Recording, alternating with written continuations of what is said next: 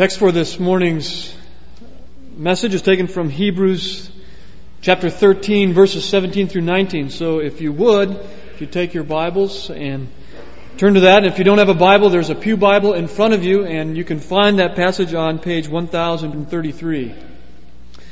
Hebrews chapter 13, verses 17 through 19.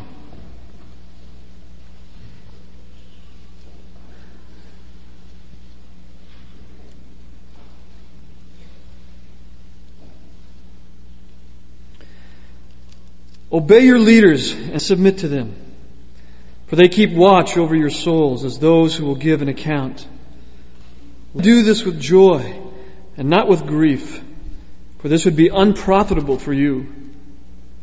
Pray for us, for we are sure that we have a good conscience, desiring to conduct ourselves honorably in all things. And I urge you all the more to do this, that I may be restored to you the sooner.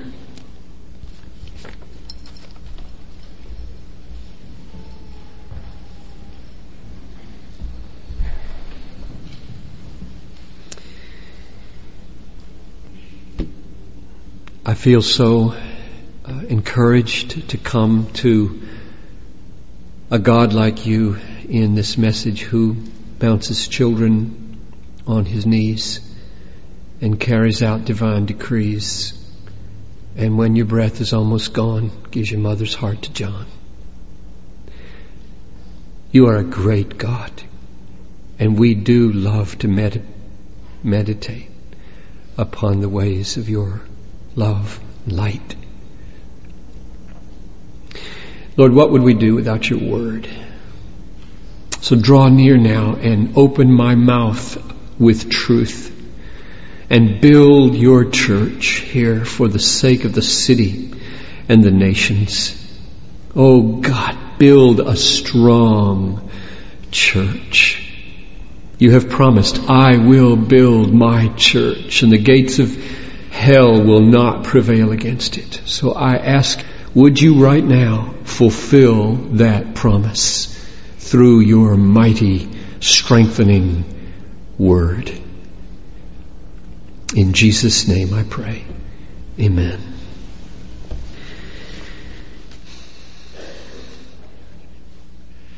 Hebrews is almost over now. You've been in it for almost two years and it's coming to an end, and as it comes to an end, the writer, I think, is pondering that fact and asking himself the question, when I'm done with these 13 chapters, though he didn't divide his book into chapters, when I'm done with this, what's going to happen in that church? Who's going to carry on? And his answer is leaders are going to carry on. And therefore, three times in this chapter 13 and not before this chapter, he refers to leaders in the church. Let me show you. Remember those who led you, who spoke the word of God to you, and considering the result of their conduct, imitate their faith. Then, verse 24, greet all your leaders and all the saints. They aren't the same. There are leaders and there are saints. Those from Italy greet you. This book was probably written from Rome. Then the text for today, verse 17, obey your leaders and submit to them for they keep watch over your souls as those who will give an account let them do this with joy and not with grief, for this would be unprofitable for you.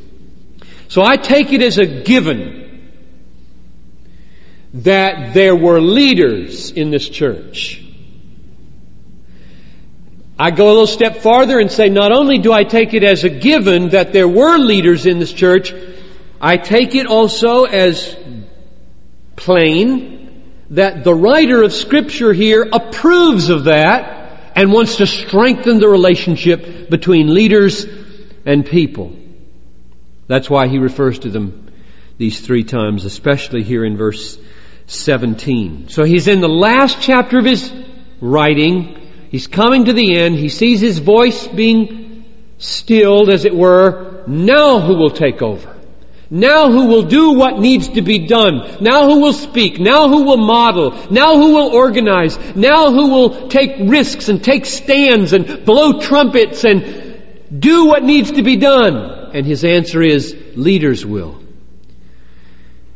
And so, the first point of this message, and probably the main point, is there ought to be leaders in churches. God has ordained and appointed that there be leaders in churches.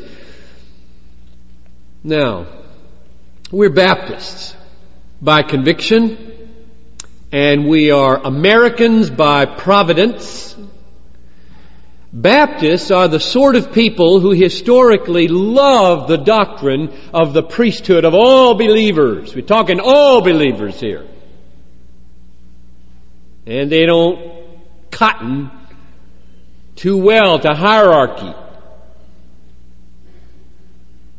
And Americans are people who are born and bred individualists and don't like anybody telling us to obey or submit to anybody. Those words, bleh. right? You read those words in verse 17, obey, submit, and unbelievable defenses rise up in your mind. And all you can think of is Jim Jones. Right? That's right. That's right. I know it. So, we must let this check, I mean let this text, be a check on us to see if we're too Baptistic or too American to be biblical. So, the first and main point is real simple. It's on the face of it. There were leaders in those churches, and it was a good thing, and the writers of Scripture approved of that and ordered that. They organized life around that reality. It was the will of God. So his teaching is almost over, and what will happen now? I think he would say, well now, the book is to be read in the congregation. Leaders are to live it. Leaders are to teach it. Leaders are to apply it. And the people are to listen to them and watch them and be responsive to them and compliant with their leadership. That seems to be the gist of this verse here in verse 17 and verse 7 where it talks about imitation. So, what I have done as I've examined this verse is seen three things. I see the aim of leadership in the church, I see the means of leadership in the church, and the third thing I see is the response to leadership in the church. Now, um, as I finished the message yesterday, I realized that there's just way too much here for one message. I can't begin to get it in. So, I'll take uh, one and one third of these points this morning, I think. That's how far I got in the first service, so that's where I'll cut it off in this service. So let's start with the aim of leadership. What this means, by the way, for ending the book of Hebrews is that I was wrong last week in my prediction, and I apologize. I said we're going to end in two weeks, and we're going to have a great service of consecration. Now that's two weeks from today, Lord willing because I need two weeks on this verse to do it justice because the third point I couldn't rush over at the end. Let's take point number one. What is the aim of leadership in the church? According to verse 17. Obey your leaders and submit to them, for they keep watch over your souls as those who will give an account. Let them do this with joy and not with grief for this would be unprofitable for you. Now there are two phrases in that verse that point to the aim of spiritual leadership. And, and let me put in parentheses here. As I approached this verse, I saw that it was addressed to the people. Obey your leaders, it says. But as I developed it, I realized that today's message is to leaders. This message this morning is addressed to the elders, the spiritual leaders of this church. And the reason you should care about listening in on this message is because in our church polity, the congregation may remove an elder, and it approves elders. Therefore, under Christ, the final authority lies with the congregation here. Therefore, you need to know what to expect from your elders. You need to know what kind of aims they should have and what kinds of strategies they should use that you might hold them accountable to fulfill their biblical office. So this is not irrelevant to this congregation, though I am speaking to myself and to the other 17 elders in this church. And of course, leadership is a thing that kind of trails off into different manifestations, though I think the elders are mainly in view in these verses. Okay, what's the aim then? Let's get real specific of the elders at Bethlehem. The first phrase I saw was the phrase at the end of the verse where it says, that would not be, or that would be unprofitable for you, or that would not be profitable for you. If you, if you respond to elders in such a way that they serve in grief instead of joy, that would not be profitable for you. Now do you hear an aim in that phrase of what the eldership is about? Would you agree with me? The aim of the eldership, according to that phrase, is the profit of the people. If it's a warning that they shouldn't be unprofitable for the people, the aim must be be profitable for the people. So the, the first point is elders exist to profit the people. Elders exist to benefit the people. Elders do not exist to enhance their own authority or their own status or anything like that. Which is why Jesus in the night in which he was betrayed in Luke 22 said, let him who is a leader become as one who serves. That doesn't take away leadership, it transforms leadership. So the first aim is profit the people, benefit the people. Now the second phrase I saw was the earlier phrase in the verse, they are keeping watch or they keep watch over your souls or on behalf of your souls. Now what that did for me was to bring the, the broad term profit down to a real focused issue of soul profit. Soul, S-O-U-L, soul profit, soul benefit. Elders care about whether people are healthy physically, and elders care about whether marriages stay together and many things. But our main concern is the soul. Now the soul is that you which goes on living when the body is smoldering in the grave. You go to be with Jesus, according to Philippians 1.20, or you go to hell, according to Matthew 25.46, after you die.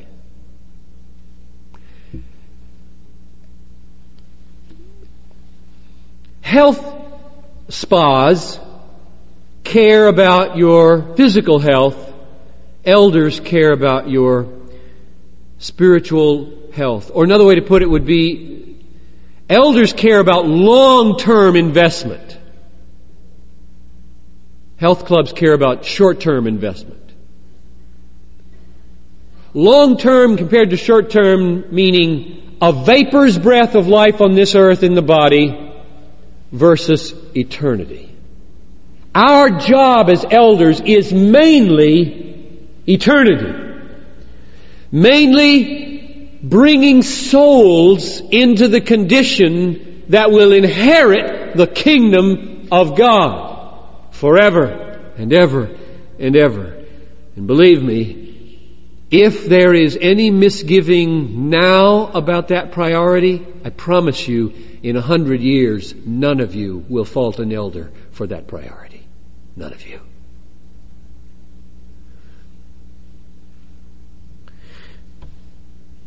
What sort of profit for the soul, then, are we elders to pursue on your behalf?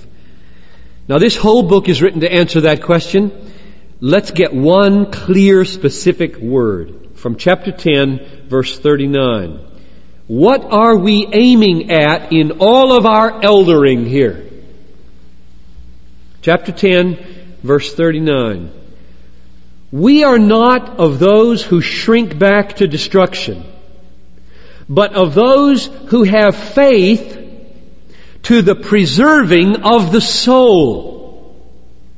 So if you were to ask me, an elder here, what's your goal for the soul? What's your aim in all your organizing, in all your studying, in all your preaching, in all your writing, in all your visitation, in all your doing memorial services and so on, what's your aim for the soul?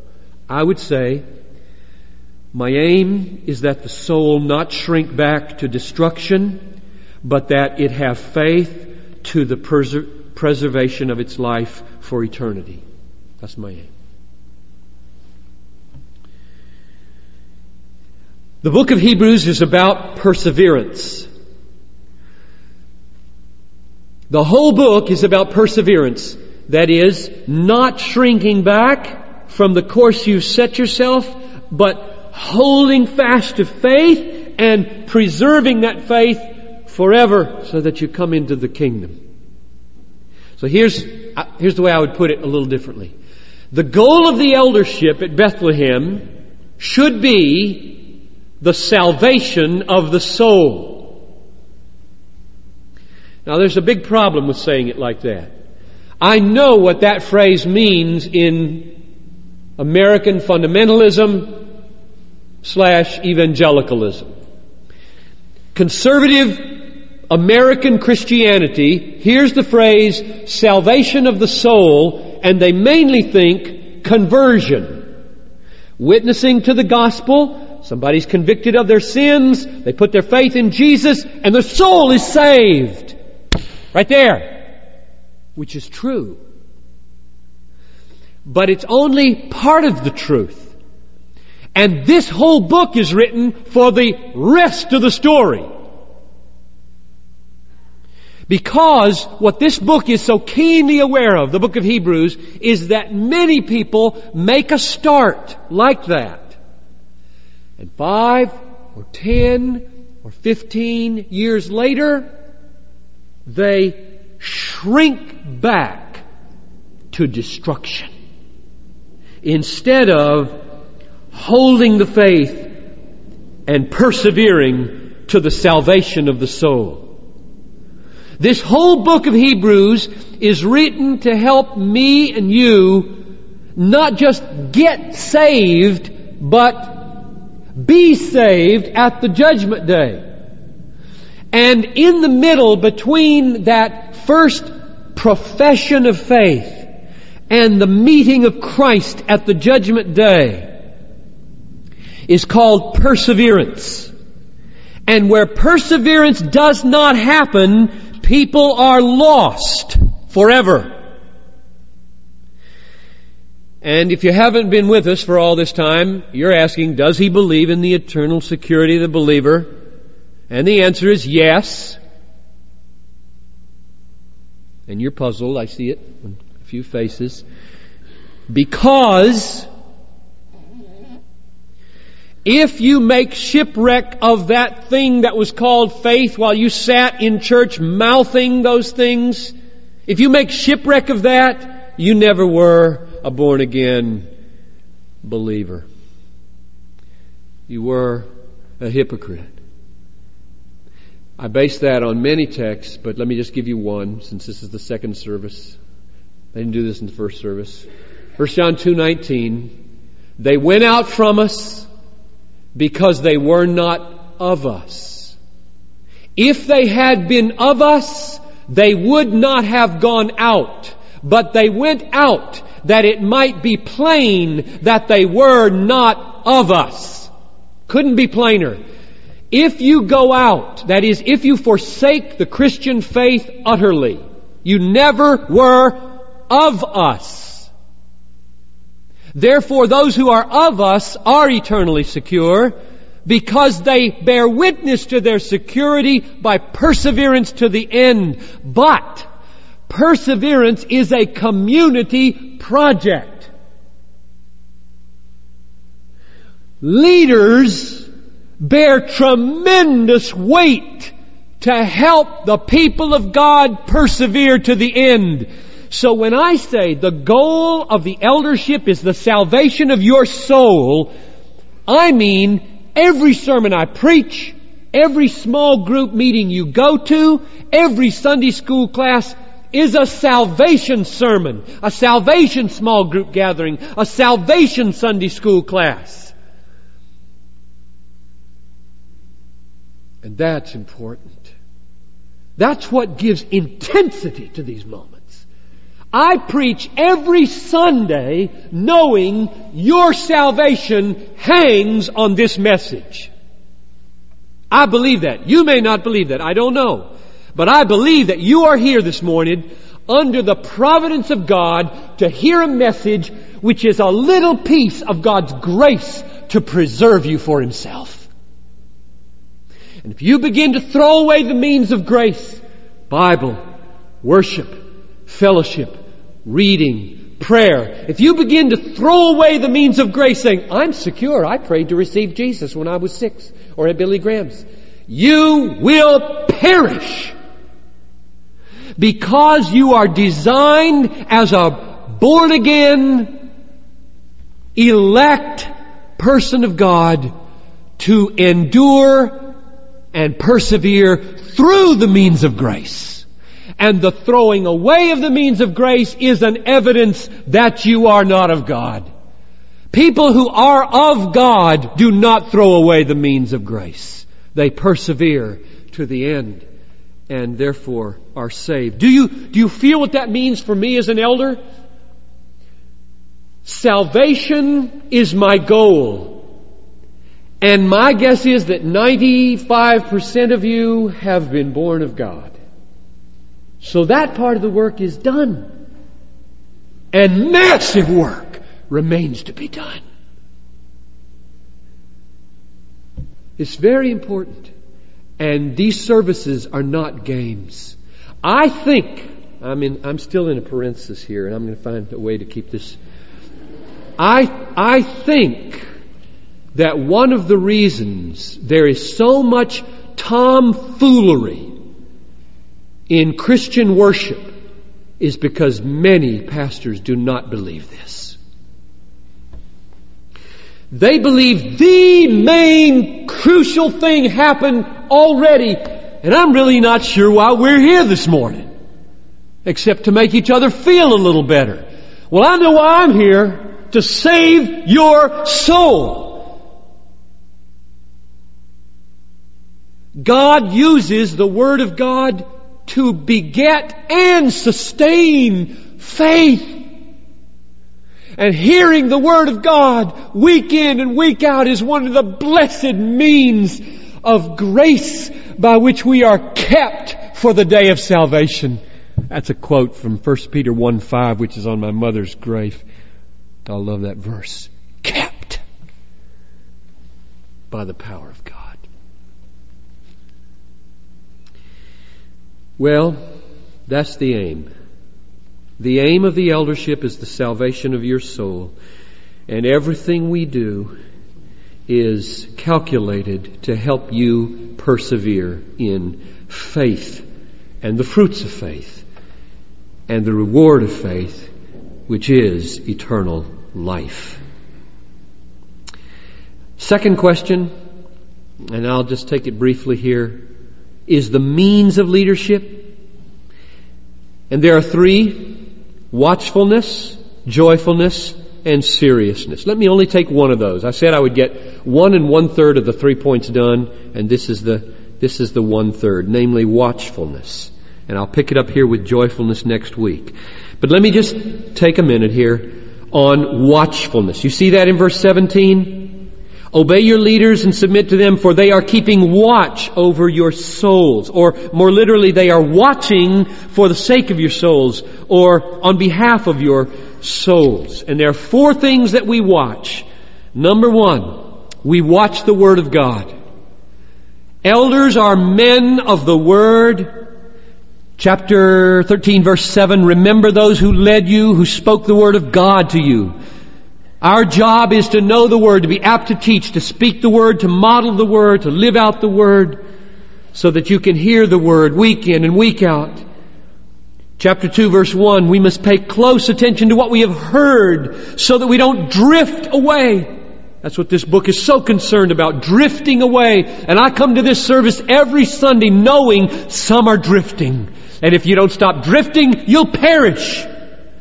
And the word is used to draw people back again and again from drifting.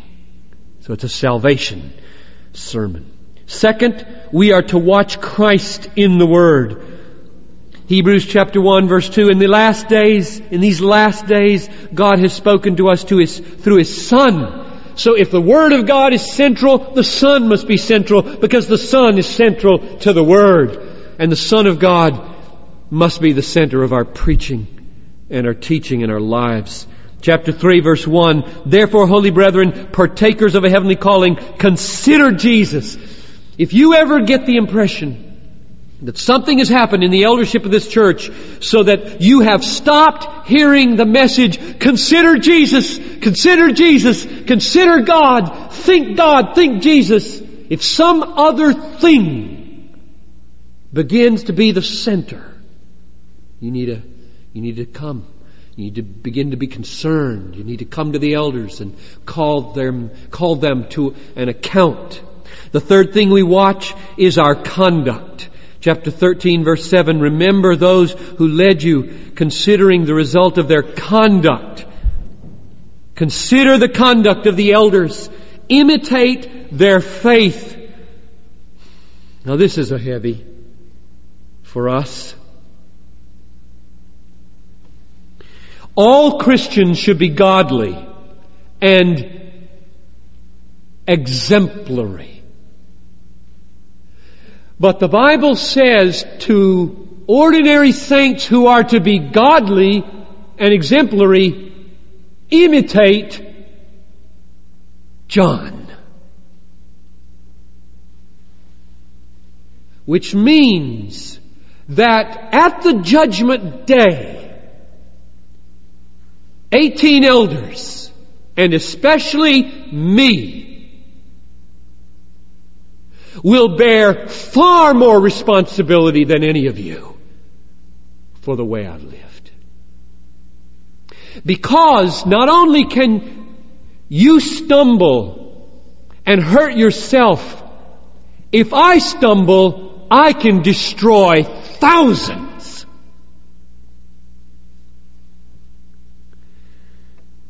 There are higher standards for leadership in the New Testament than there are for membership in the church. It's plain from 1 Timothy 3. It should be more difficult to become an elder in this church than to become a member of this church.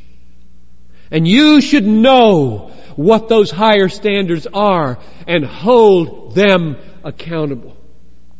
And if we stumble and fall, it should be much harder to restore us to the eldership than it is to restore you to the membership.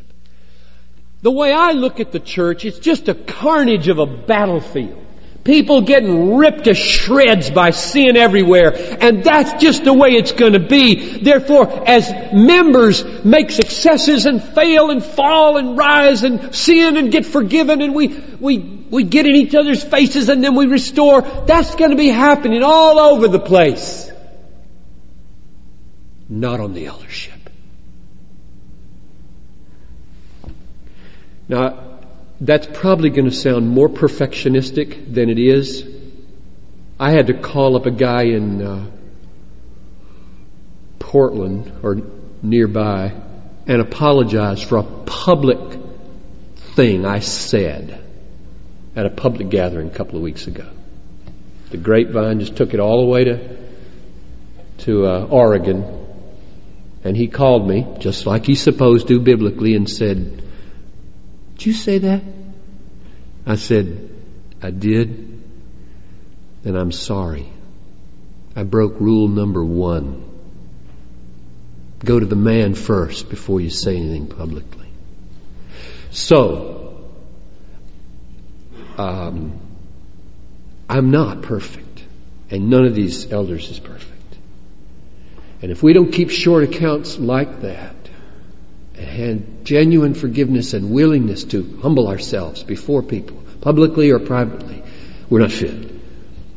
But, I'm going to state it again, the standards are higher, and if we fail, then getting back into the eldership should be very, very difficult. And the final thing we watch is you. That's right there in the verse. Um, they watch over your soul. Watch the people. Now, there are 1,200 of you, roughly, and there are 18 of us, roughly. And knowing you is very difficult. Therefore, we have inferred from texts like chapter 10, verse 25, where it says to you, consider one another for stirring up to love and good deeds. And we have inferred that the body life of the church, the one another in each other's lives, in each other's faces, stirring up, holding accountable, is part of the way we shepherd you so that we design a system of small groups, we oversee a system of small groups, we meet with the leaders of the small groups, we pray for the leaders of the small groups, we model things in small groups. But if you opt out of our design, you can do that. You can make verse 17 almost unworkable for us. If you want to pull away from accountability and away from leadership, you can do it. But I would plead with you not to do that. We will be held accountable and you will be held accountable for a kind of relationship that guards your soul and brings you back from sinning and from error.